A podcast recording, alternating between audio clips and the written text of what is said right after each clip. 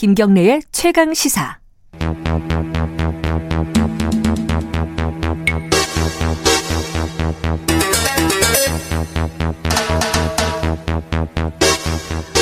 사건의 이면을 들여다보고 파헤쳐보는 시간입니다. 추적 20분 오늘도 한겨레 신문 김한 기자 나와 계십니다. 안녕하세요. 네, 안녕하세요. 그리고 박지훈 변호사님은 전화로 연결하겠습니다. 연결돼 있나요? 안녕하세요. 네, 안녕하세요. 박준입니다. 지금 자가격리 중이세요? 아, 예, 지금 자가격리를 하고 있습니다. 어, 음성인가요? 예, 밀접 접촉자라고 분류가 아, 돼가지고. 검사 예, 바- 받으셨고 음성은 나왔는데, 예, 예, 맞습니다. 아, 아이고 그래도 그나마 다행이네요. 어. 예, 다행입니다. 예. 그럼 2주 동안 못 뵙는 거네요, 그죠? 예, 예, 뭐 전화로 가능하면 예. 같습니다. 밖 밖에도 못 나가시고 답답하시겠어요, 그죠? 아유, 뭐또 지켜야 될 거니까요. 뭐 네. 합니다. 예, 예, 알겠습니다. 그래도 뭐 건강에 문제는 없어서 그나마 다행입니다. 네, 네. 자, 오늘은 어, 한 분은 전화로 연결하고 한 분은 스튜디오에 나와 계십니다. 자, 윤석열 총장 앞으로 어, 본안 소송도 남았고 여러 가지 좀 절차들이 있는데 이게 좀 복잡해 갖고 정리를 한번 좀 해보려고요. 일단은 어 애초에 그 그 추미애 장관이 윤석열 총장을 직무 배제한 건이 하나가 있었고 네.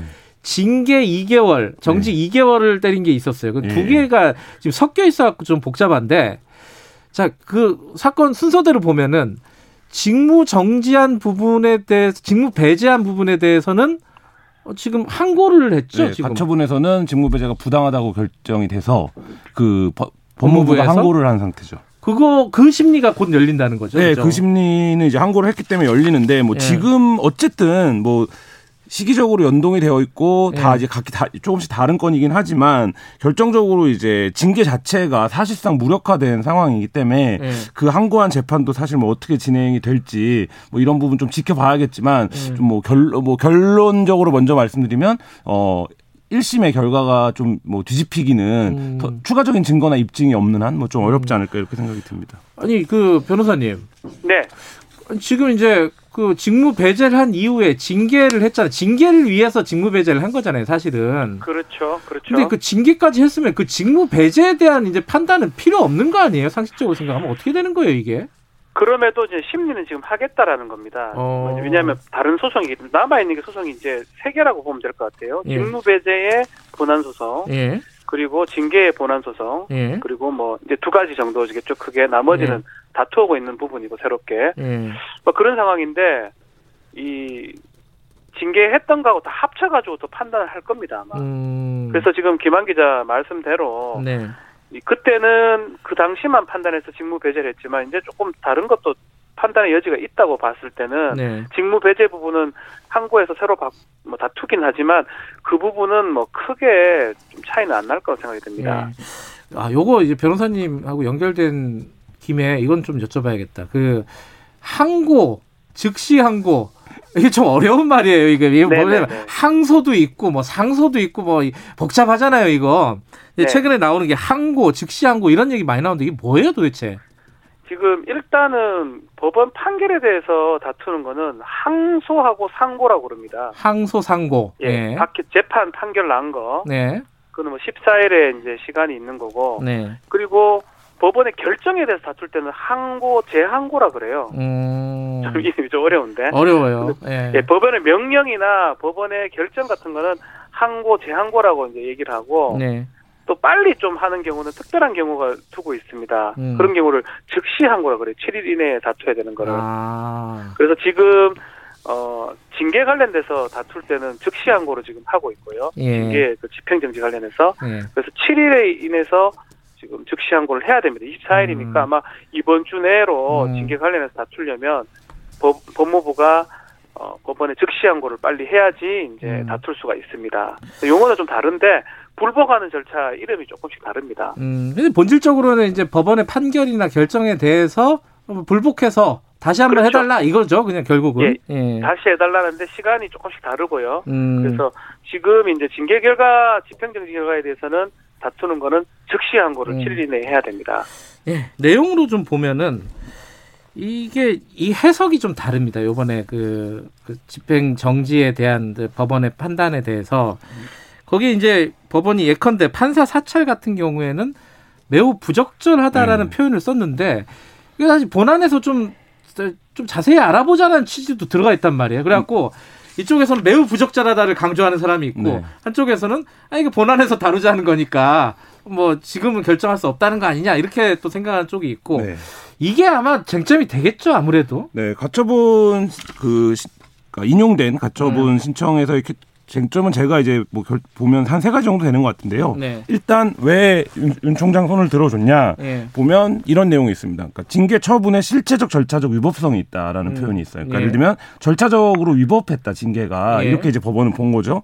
근데 지금 말씀하신 판사 성향 문건, 그러니까 판사 성향 분석 문건에 대해서는 예. 부적절함은 인정했어요. 부적절하다라는 예. 건 인정했는데 다만 이게 검찰총장의 징계 사유가 되는 것인가는 음. 다퉈봐야 된다라는 네. 거죠. 그거는 본안 소송에 넘어가서 내용을 더 들여다봐야 된다 이런 거고요. 네. 그 다음에 그 법원의 판단이 나온 이후에 징계위원장이었던 정한준 교수가 한 얘기가 있어요. 그러니까 예.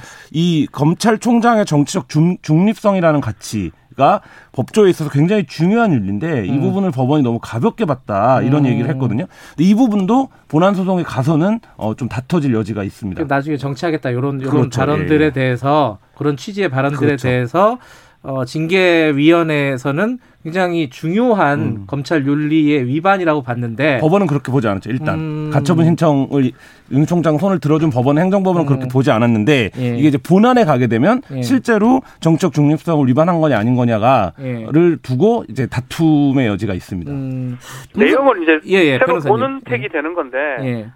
사실은 지금 집행정지 가처분 신청에서 벌써 내용을 많이 들여다보긴 했습니다. 그렇죠. 그렇기 때문에 아마 법무부나 검찰 측에 뭐 새로운 어떤 지금 가처분에 시- 신청해서 안 돌아왔던 내용들이나 증거들이 좀 제시가 돼야지만이 네. 조금 달라질 여지가 더 커지지 않을까. 그게 아니라면 뭐 실제로는 많은 것들을 다 들여다봤기 때문에 네, 네. 크게 좀 달라지진 않을 가능성이 크다 이렇게 봅니다. 그러니까 지금 이제 변호사님 말씀대로 일단 가처분인데도 심리를 두 번이나 했잖아요. 그러면서 일단 본안에 준하는 어떤 심리가 있었다. 그렇기 때문에 본안 가서 뭐 크게 바뀔 여지는 없는 거 아니냐. 결과적으로는 윤 총장한테 유리한 거 아니냐. 여기에 대해서는 어, 변호사님 어떻게 보세요? 예, 저도 뭐 비슷하게 판단을 합니다. 일단은 음, 재판부 판단이 있는 이상 네. 이 새롭게 판단하는 재판부에서는 뭐 다른 변경, 다른 네. 사정 변경이라든지 다른 증거라든지 뭐 그런 것들이 있을 때 뭐 새롭게 좀 판단하거나 달리 판단할 수 있고 예. 뭐 그대로라고 했을 때는 이미 판단했던 어떤 법원의 결정을 존중하는 경향이 많거든요. 네. 만약에 뭐 형식적인 부분만 봤다면 모르겠지만 형식적인 부분 외에 실질적 부분도 많이 봤기 때문에 네. 아마 새롭게 내는 어떤 증거라든지 자료에 따라서 좀 달라지지 않을까 네. 이렇게 예상이 됩니다. 뭐 가처분은 빨리 나왔지만은 근데 본안 소송은 빨리 안 나올 수도 있어서 이거 임기 7개월밖에 안 남았는데 의미 없는 거 아니냐? 이거, 어, 네. 이거 어떻게 예상들을 합니까? 그 윤 총장 측은 4개월 이내에 1심 판결이 나오도록 하겠다 이런 입장인데요. 기본적으로 왜 아니, 윤 그러냐면 총장 마음대로 하나요? 네? 뭐 그건 그렇죠. 근데 지금 임기간 7개월 남았는데 4개월 안에 결론이 내려지면 설령 2개월 징계가 정직이 유지된다고 하더라도 음. 징계를 받고 나갈 수 있다라는 거죠. 네. 근데 형식 논리는 그렇습니다. 근데 지금 뭐 박준 변호사님 말씀하셨지만 예. 형사적인 논리로 보자면 네. 이 행정법원의 결정문에도 나오는데 입증 책임이 상당 부분 법무부에 있어요. 그러니까 이거를 뒤집어서 얘기하면 법무부가 이를 부실하게 했다라고 봐도 무방할 정도인데 음. 왜 그러냐면 정치적 중립을 위반했다는 뭐 판사 사찰 문건을 작성했다는 뭐 채널 A에 대한 수사를 방해했다는 거. 그다음에 징계 절차의 부분. 이 부분에서 어떤 부분은 어, 이건 문제가 될 수 있어. 법원도 이렇게 생각을 했지만 입증이 되지 않는다는 거예요. 근데 그 이 입증 책임은 그러면 본안 소송에 들어가면 누구에게 있냐? 법무부에게 있는 거죠. 그러니까 법무부 가 자기네가 징계 사유로 제시했던 것들에 대해서 이걸 왜 이렇게 징계했어야 되는지를 입증해야 되는 책임이 있고 윤 총장이 입증해야 되는 책임은 하나죠. 한 가지였습니다. 이 정직이 나에게 회복 불가능한 피해다. 근데 그 부분은 이미 윤 총장이 법원에서 인정을 받은 셈이기 때문에 네. 사실 어 실제 본안 재판에 들어가도 윤 총장 입장에서는 자, 본인 입장에서는 더 이상 입증할 게 없고 오히려 저쪽에서 입증을 해야 되는 이런 상황으로 이제 전개가 될 것으로 보입니다. 뭐 4개월 안에 끝낸다고 뭐 얘기를 했는 거 그 이유는 그겁니다. 임기가 7개월 남았으니까 정직 네. 2개월에 판결문상 30일 또 여유를 두도록 돼 있기 때문에 그러려고 4개월 얘기를 한 거거든요. 예. 그렇지만 물리적으로는 불가능합니다. 음. 뭐 이게 가능한 1회만 해서 된다고 얘기를 하는데 지금 말씀처럼 법무부가 해야 될 게 되게 많고 예.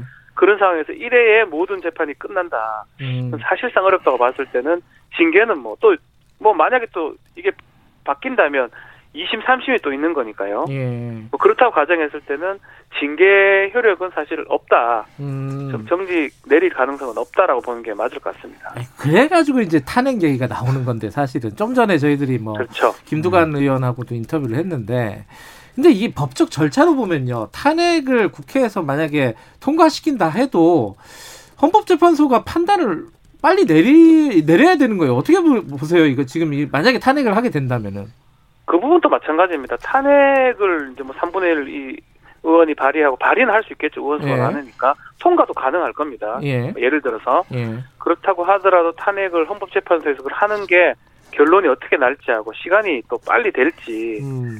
그리고 결론이 긍정적으로 어, 저기 탄핵을 한쪽으로 날지는 알 수가 없습니다. 음. 그렇기 때문에 탄핵 절차를 끝까지 처음부터 끝까지 하기가 좀 쉽지는 않을 것 같다는 생각이 좀 듭니다.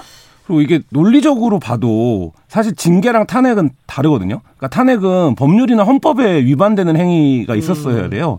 근데 지금 야당의 반응이 모든 걸 보여주는데 두 달짜리 징계도 못 내리면서 어떻게 탄핵을 하겠다는 거냐 이 얘기를 야당에서 공공연히 하고 있거든요. 네. 이 얘기는 뭐냐면 징계는 징계를 받을 만한 마땅한 사유가 있다라고 하면 네. 헌법이나 법률 위반에는 미치지 못한다고 하더라도 네. 할수 있는 건데 이 징계 위에서 해임이나 면직을 결정한 게 아니라 정직 2개월을 결정한 거거든요. 예. 근데 이거를 버- 그 오히려 국회에서는 해임이나 면직보다도 더 센 법률 탄핵을 한다라고 하면 이게 과연 논리적으로 받아들여지겠는가 이런 부분에서는 저는 굉장히 좀 회의적인 주장이다 이렇게 생각이 듭니다. 뭐 그럼에도 지금 뭐 예. 여당의 의원들이 주장하는 것처럼 예. 검찰총장을 뭐 견제할 수 있는 방법 자체가 없다 보니까 예.